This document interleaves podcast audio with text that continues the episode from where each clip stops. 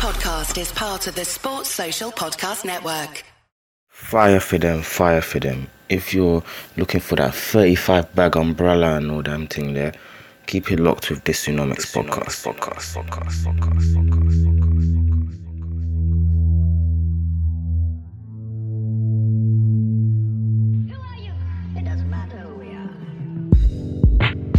Yo, yo, yo, welcome back to episode, I think is 151. Shout out those who listen to my 150th episode. Make sure you check that out. I spoke specifically as it pertains to black and other ethnic minorities deaths regarding COVID 19. The Institute of Fiscal Studies, IFS, released a report and they looked at the data and they came to certain conclusions. So if you want to know some more information, more information that we've been given so far regarding why we're seeing much more black Caribbean, black African, Pakistani, um, Indian people uh, suffer at the hands of COVID 19 more disproportionately to, let's say, white British people, make sure you check that podcast out. And I also spoke about oil, some macroeconomics for you. The price of oil was negative why wasn't we able to get our tanks filled for free? So I spoke on that. This week is our COVID 19 situation.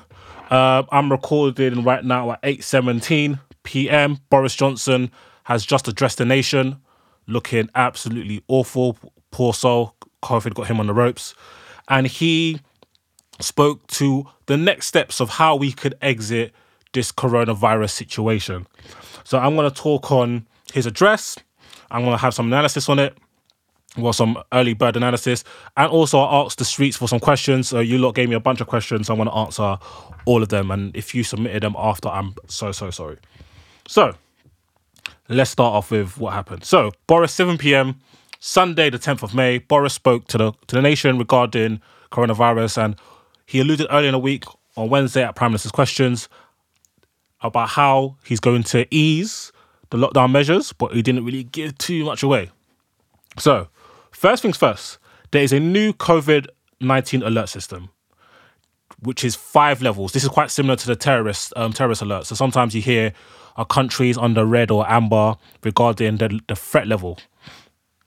So there's five levels, yeah? Level one's the lowest, and level five's the highest. So the higher the number, the higher the level. Level one is a situation where the disease isn't present anymore in the UK. So that's the best case scenario. That's green. And red, of course, is level five, where a critical case, the disease is spreading like a mad thing, spreading like wildfire. The NHS is overwhelmed, is struggling to cope. We have currently been at level four. So we've been at a high level of coronavirus, as we've seen. Like over 600 people have been dying per day the last week. Last week, the latest figures say just over 200 died, but as my listeners will know, and people follow my updates, there's usually a lag over the weekend, and then you see a higher spike on Tuesday's numbers. Boris says that we're slowly moving to a level three, but there's certain things that have to happen before we move to that level, and that's the medium. I hope you're still with me. Now, how is the alert level determined? So, how do we know if we're going from four to three, or four to five, or four straight through three to two? Well, this is done by a very simple formula R plus number of COVID 19 cases. Now, don't be alarmed by the sounding of algebra. R is simply the rate of infection. The rate of infection is simply this How many people, let's say I'm, God forbid, well, I think I already got hit with a young corona about six, seven weeks ago, but man's free though. So let's say me, I've got coronavirus, I've, got, I've been hit by COVID 19. R is, on average, how many people am I going to infect? Those who've listened to my previous podcast already know that COVID 19 is a highly and unusually infectious virus. So it can, it usually infect, for every person infected with COVID 19, they will in turn inf- infect three people. So one case will then turn into four. And then all each four, and then those three people that have been affected by me will go and infect three people each. And that's how you see a massive spread. Remember, it started in Wuhan, one person got infected. Currently, there's 4 million people globally that's had coronavirus. So that shows how infectious this virus is. So the R level is the rate of infection, and the lower the number, the better it is. So if you have a low number, so the let's say on average, if the average person with coronavirus is infecting 0.1 people, that means 10 coronavirus patients, um, 10, 10 coronavirus patients are infecting one person on average. That means we're seeing a squeeze and a going down in the virus. And if you add it to the number of COVID 19 cases, so let's say the total amount of people that have it, so let's say um, it went from 20,000 down to 5,000, that means the alert level is going down because we're seeing less people actually have the virus and the virus isn't is, not infecting as many people as it was before. However, if the rate of infection is let's say three, for example, so every person with coronavirus is affected three people, and the number of COVID COVID nineteen cases is like 40,000, 50,000, 100,000, we're gonna have a higher alert level, and that's gonna mean higher lockdown measures. So the lockdown measures is entirely dependent on this alert level. So remember, rate of infection plus COVID cases. So if we strip this down to the bare bones, it's simply this. The alert level is determined by the amount of people that currently have coronavirus and how likely they are to infect other people. So if the if the likelihood of them infecting other people, which is the rate of R, is 0.1, 0.2, and the number of people with coronavirus is getting is reducing, reducing, then we're gonna see lockdown measures begin to ease. You see what I'm saying? So currently, the the rate of infection is in between. Uh, Boris said the other day in between 0.5 and 0.9, so it's less than one, which is good because you want. If it's if it's more than one, that means the virus is going to be spreading because you're in, you're able to infect people. Where if it's less than one, you're less likely to infect people. So if it's 0.5, that means 10 COVID 10 people that have COVID 19 that have coronavirus are going to infect five people, and those five people are going to affect 2.5 people, and that's how the numbers go down. That's how we're pop. Um, when the government said we're past the peak, that's why we're seeing numbers of infections going down, as well as numbers of daily deaths going down, as well as numbers of people being admitted to hospital going down. This stops the spread. So again, we're currently at level four, so we're in lockdown. But the lower the level, the fewer the lockdown measures. And just to reiterate, just because um, Boris said, "I'm ease the thing," doesn't mean I'm not sure if I got my patois right. Doesn't mean lockdown's been ended. No, lockdown has not been ended, but he's easing it. And here are the three steps. So step one, this is as of now, people who can't work from home, and he referenced construction workers, manufacturers, should be encouraged to go to work. Remember, as before the message was every man stay at home, work from home, everything lock off, restaurants, hotels, um, shops, pubs, gyms, everything lock off. Now he's saying if you if you can't work from home, so like so, so construction for example, you should be encouraged to go to work.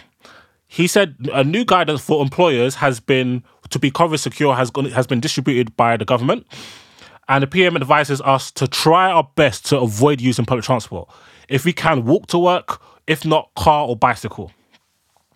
And from Wednesday, he announced that there's unlimited outdoor exercise. He referenced you can sunbathe, you can play sport with the members of your household. Now it's not just the one hour per day measure, which was what um, he mentioned seven weeks ago when he said everything lock off. Word to section boys, or smoke boys, should I say. Now, the next step. This is when we're looking at early June, yeah? And this is assuming all things go to plan. And I made a slight error on my lockdown post. Apologies, people. It's what happens when you're trying to type down notes quickly and listen at the same time. It is indeed what's happening is that from early June, and this if everything goes to plan, by the way, with the first phase, which is people going back, starting to go back to work again, people going outside to exercise on, and- on an unlimited basis. He wants um, reception year one and year six to return to schools potentially. So this is best case scenario and this and certain shops will be open as well and this will be done in phases this best case scenario if step one goes to plan best case scenario we could start to do this early from june earliest yeah cool and let's say step one where people are now going back to work if they cannot work from home and, they, and they're doing this safely. The workplaces are safe. They're enforcing social distancing. They're following the guidelines. People are going out to exercise. They're following the guidelines. And then shops are starting to be open. Year six, year one, reception. I've started to go back to school. Then there's step three. Then this is by uh, July, beginning of July at best. They start to reopen some of the hospitality industry and some of the public places. And this is provided that they are safe and enforce social distancing. So that is Boris's address um, in totality, essentially. There's a there's five new alert levels, one to five. Five is awful, one's best case scenario. We're currently at four, but we're approaching level three. The level is determined by the rate of infection plus the total the number of cases of coronavirus, which is how many people have coronavirus and how infectious is the disease currently. And we're gonna move through three steps from from May to June to July at best, if all things go to plan, and if people are following the guidelines, staying at home, keeping alert, whatever that means, because you can't be alert to coronavirus, you can't see, hear, or smell it. So I don't know how the man expects expecting us to be alert, but that's between him and God. We should see lockdown measures ease, and that's how we can get people back to the economy. And he kept on referencing the lack of economic activity. So all the people that were saying that feared that Boris will risk our safety due to um, the lack of economic activity, I understand their sentiments, but also understand where the government's coming from because we can't we can't have everything shut forever. We'll be done out here. Loads of businesses can't survive three, four, five, six months with no income. Same thing with households, same thing with individuals. However, it has to be done in a responsible manner. And this is what I personally believe. This is just my freestyle analysis on top of this. We're going to continue to talk about what Boris said and that for this to work, you start to roll people out back to the office and stuff like that. Not to office, but to work. One, you need to increase the testing more, which he spoke of. He said by the end of May, well, he referenced hundreds of thousands, but he said previously by end of May, they want to be testing 200, they want to be hitting 200,000 tests a day. I think the testing has to be rolled out to the wider public. If people go to work, they have to be getting tested. I'm sorry. They can't be on the streets not being tested. What? You're going to have to test people, test people, test people, test people you can't keep missing the deadlines. I mean, your targets, I think they've gone five to six days not hitting 100,000 tests.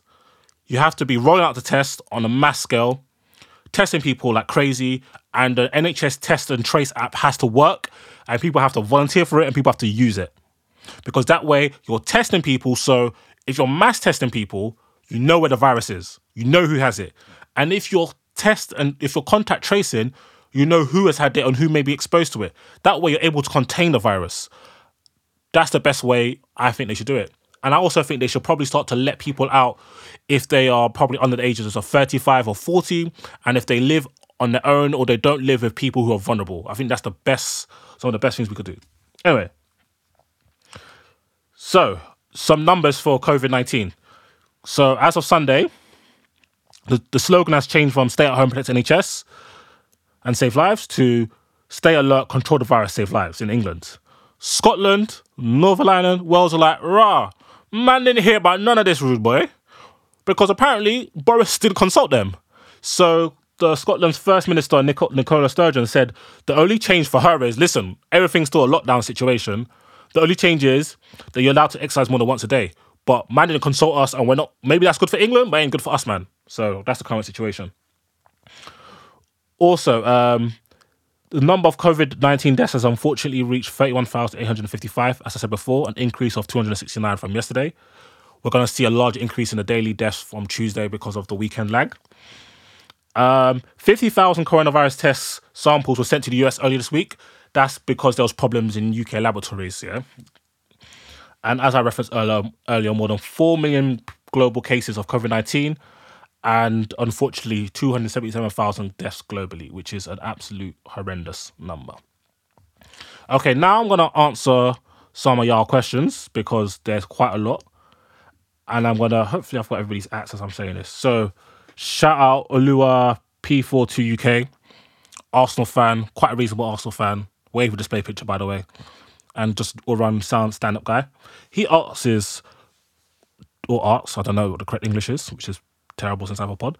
Do you have any sense of financial situation of the government in terms of how much has been spent so far on the furlough scheme and what the limit is?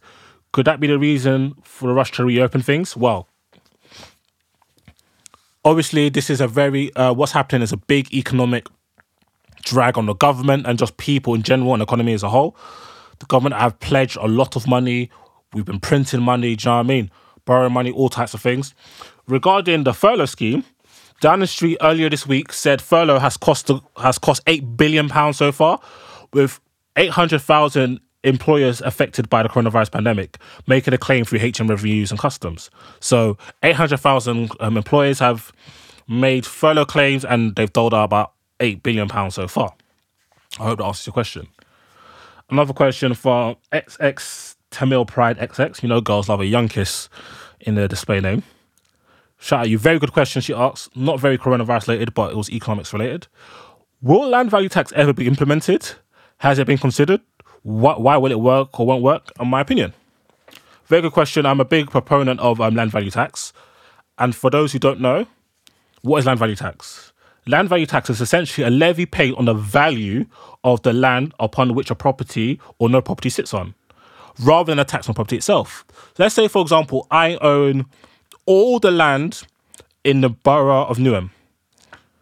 Usually, if I own the land of a borough of Newham, I won't be paying any tax on that land. I'll be paying taxes on the properties that I own on in that borough.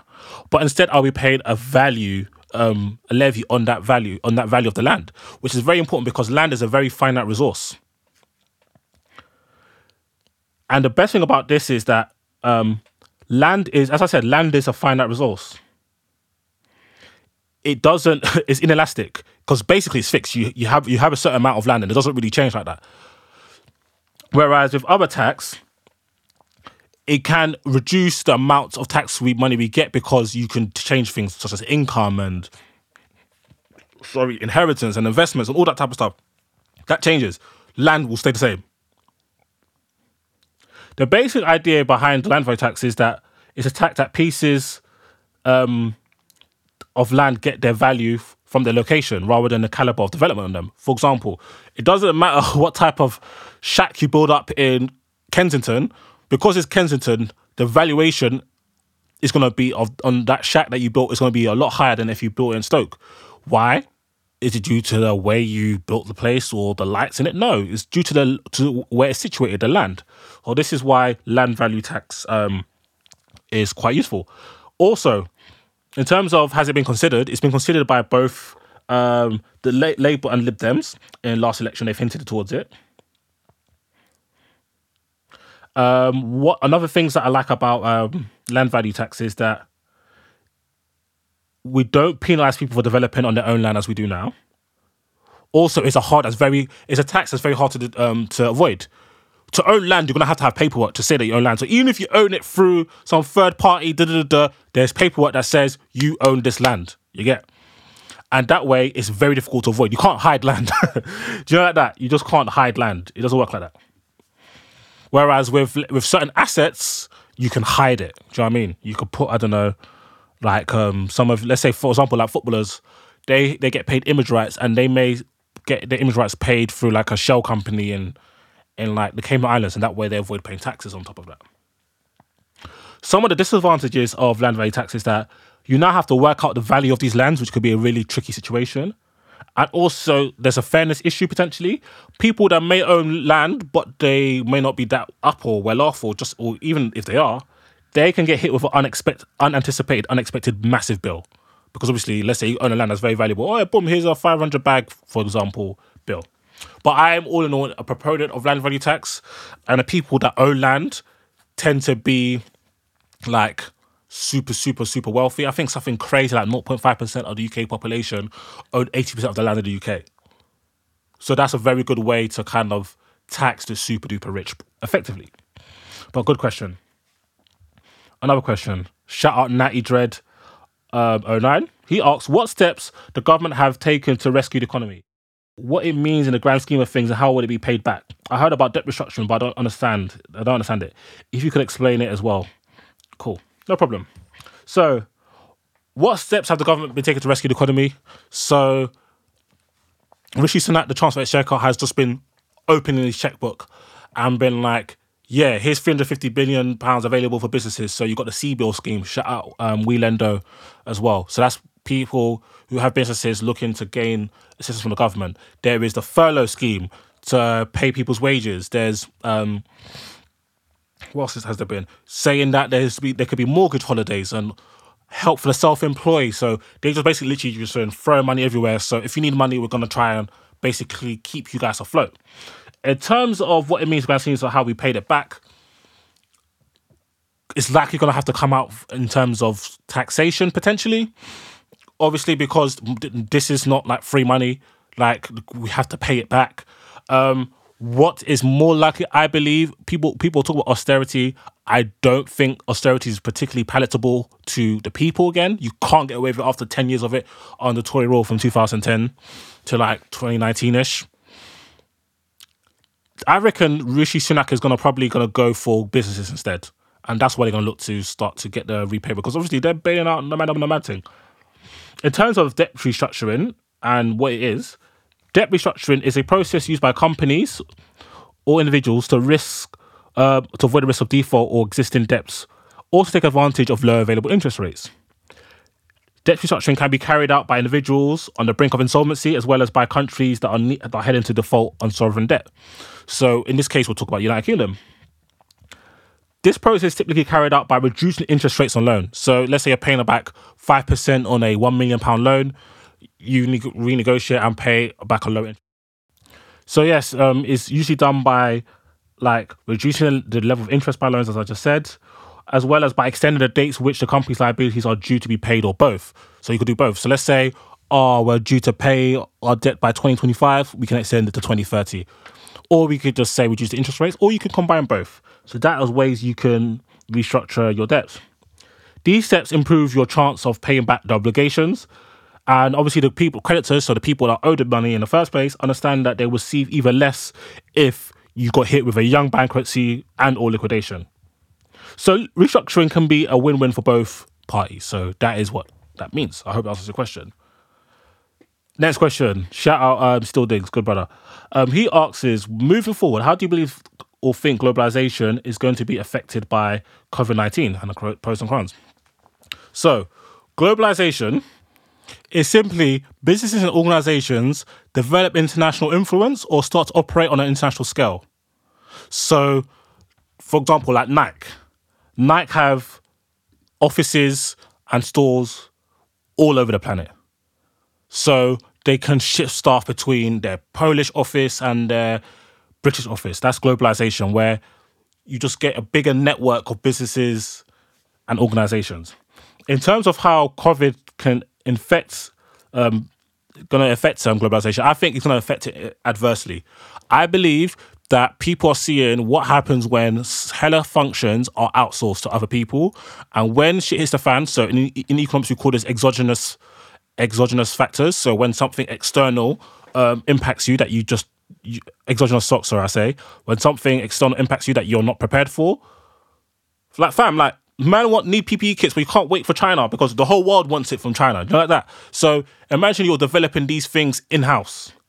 And the people that have had things patented in the house, like Germany and South Korea, in terms of diagnostics, and that's in terms of testing, they were more able to fight the virus more effectively compared to us in the UK. Our in, our diagnostics industry wasn't ready for this. So you're seeing countries talk about starting to bring back things to their shores in terms of the production line. And this is what Trump has been very, very big on since he got into office. Like he wants American jobs for American people. So some of the pros for this could be the fact that your country is now retaining more jobs and people are getting paid better. Because, for example, like I work in the finance industry, and hell, and I was working in legal finance specifically, and bare of law firms are outsourcing their because they're multinational big law firms. They're outsourcing um, staff um, and roles to Eastern Europe because they know, although they may not get as much productivity per unit from the UK um, staff because they might be more high skilled, in terms of price per unit, they're getting more value for money because let's say somebody's job is 40, 40 grand a year, they could be paying people the equivalent of 22 grand per year, let's say, for example, in Estonia, for example. So obviously that is more financially um, efficient for companies. So that is what, so that is one of the ways maybe people in the domestic nation could benefit. One of the ways it might be kick us on the butt is that we might not have the same level of variation of products and services. Like it's really good. Globalization is really good for consumers, but it's not as good for workers or businesses in certain instances. I hope that answers the question. Another S3, SS3, interesting name. The difference between a recession and a depression. Well, a recession is when you're looking at economic growth. So you're looking at it in quarters. So each quarter, so you have Q1, which is quarter one, that's Jan- January, February, March. Q2, that's quarter two, April, May, June, Q3, July, August, September, Q4, October, November, December. So if you get two of these quarters consecutively, so either Q1, Q, Q1 and Q2, or Q2 and Q2 and Q3, blah blah blah, and in both quarters, so for a six month period, you'll see a negative economic growth. That means your country is in a state of recession. Now, if we're talking depression, and many of us know what that word means, and it's a lot more severe. A depression is more severe and it's a prolonged downturn in economic activity. A depression is commonly defined as extreme recession that lasts three or more years, which leads to decline in GDP of at least 10% in a given year. Depressions are obviously less frequent, but when they hit, they hit heavy. So that's the difference between a recession and a depression. Both things that we don't really want to see. So I hope that answers your question. In fact, I need to stop saying after every question is becoming repetitive. Um, another question from at Uncle HD underscore. He hit me with a, with a quick trio. He says, one, how do you think COVID 19 affects the UK in the next, let's say, five years? I think I think it affects our economy adversely. I think a lot of industries are going to struggle to recover, especially those industries with um, that have less ability to wiggle. You're looking at the airline industries, like some companies much simply might not be here. They might not have the cash flow and reserves or the technological advancements to move their industries online. So that's going to have effect us, it's going to affect us with um, economic and um, with unemployment. And also with Brexit, I'm not too sure. So that is the big kind of, you know, you know what I mean? Like, uh, what's the word I'm looking for? The big unknown. So all I, what I could estimate, and this is just my own Dysonomics guess, is a lot of businesses are really going to struggle. It's going to impact jobs, and obviously that's going to impact us negatively as a whole. Two, do you think China faced consequences because they lied? Well, it's funny because German intelligence, I saw an article today were basically saying that they they've got intelligence that um that um Xi Jinping, so that's the top don in China, asked the World Health Organization director, Dr. Tedros, to withhold information about a person-to-person transmission of coronavirus and to delay a pandemic warning. Obviously, the World Health Organization are denying the report, but listen, China. I mean, Germany has speak, spoken about intelligence of misdoing from China. United States has spoken about mis- intelligence of misdoing from China. The, the man them are on China, you know. So I think they're gonna try to take action because this is so egregious. However, China ain't a small boy, cuz like they can't just go and bully China like China, the Isle of Wight, like or the Isle of Man. They have to come correct. So it's gonna be interesting to see. And his final question was: Do you know Do you know anything about how universities will change moving forward? Do you think they'll reimburse or have less people or lectures next year? I don't know any information. Um, if they restate, um, if they start the academic year again in September, I think they will really. They, I'm just guessing, by the way. Social distancing will definitely go on. I think they'll push a lot of things electronically, and maybe this might see a lot more um, digital learning. That's the only thing I can guess. It doesn't running people's peas back. I, wish I might. That's what I'm sure the university deans will say. Shout out for the question, Uncle HD. Um, MNAC98 asks, do you think Boris' uh, liberal values is causing more damage than harm? Do you do you feel he should have been more authoritative and restrictive measures in terms of exercise? I believe Boris and them should have been more hardline from the beginning. They were advised to do lockdown measures from January. So I think they've been very lax. Even now, they're saying, oh, we might consider lockdown for people that come into the country. And that's not even making them enter a state of quarantine. That is advising them to lock down, to quarantine themselves from the moment they land. That's ridiculous. So I think we definitely have suffered at um, the hand of their kind of more. I'll say it seems as a lax approach. Obviously, they're following the science, but they're following the science that falls in line of their herd immunity thinking. So I definitely think his approach has impacted us adversely. That's my personal opinion. I think I can back that up with evidence. Um, Paul underscore Adayemi when do you think social distancing will end? If I was to guess, I don't see social distancing ending anytime before winter 2020. I just don't see it ending. Um, I just don't, and I'm, I may be the bearer of bad news here, but it wouldn't surprise me if we get a second wave. So I don't know. Shout out, shout out, Paul Doe for the question. We've got another question from Afro Mermaid blog. Hmm, that's quite a lit name. Do you think Boris is avoiding talking about the BME death stats intentionally? I don't think he is, simply because this today's address was simply regarding the easing and how we could potentially come out of lockdown and how the government are looking at things now. It's a situation where he'll probably be asked about it and he will actually address it. He, unlike the other ministers, Boris tends to be less, um, less of a dodger of questions. Doesn't mean he doesn't. He definitely does, but he's more hands on to his questions compared to the likes of Matt Hancock or Dominic Raab and them. But um, good question. Shout out, um, shout out Afro Mermaid. Another question from David Seller. Do you can you give your thoughts on how furlough scheme will be impacted by the new announcement? I.e., do you think it will end earlier than the date given for the for the given scheme to last? No, I don't, because I feel like people are still in a state of furlough, so I don't think it's going to make much impact. I think it may potentially have impact on the more more recent applications. So any application after this point may be viewed differently. I'm not too sure. We'll have to wait for Rishi or Boris to give us more information regarding that. And the final question is from Basola one three seven four two zero three one. she really wasn't trying to make sure that she wasn't getting copied by any other Basola. Do you think it's going to be determined to have a lift on outdoor restrictions, or do you think there are some positives to acknowledge, e.g., improvements in people's mental health? Um, I'm, she's regard, she's ref, um, referring to the easing of lockdown measures. I think there are some positives to acknowledge.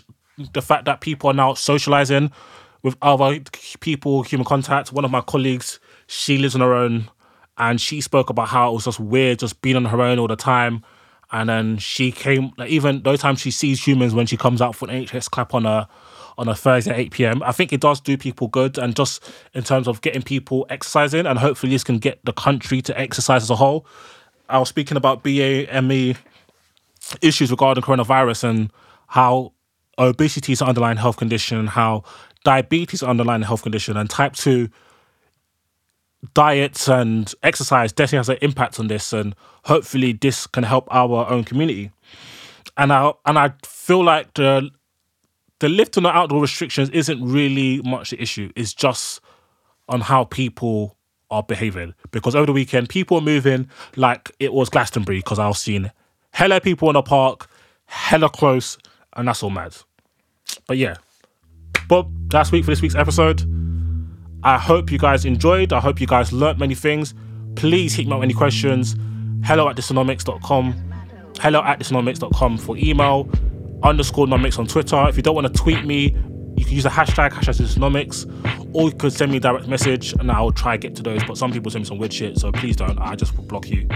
And you can catch my daily updates on my Twitter at underscore nomics, as I just said, or on Instagram at dysonomics.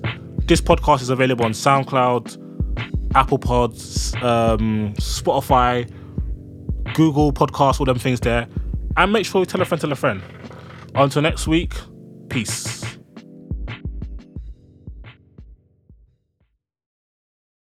Sports Social Podcast Network.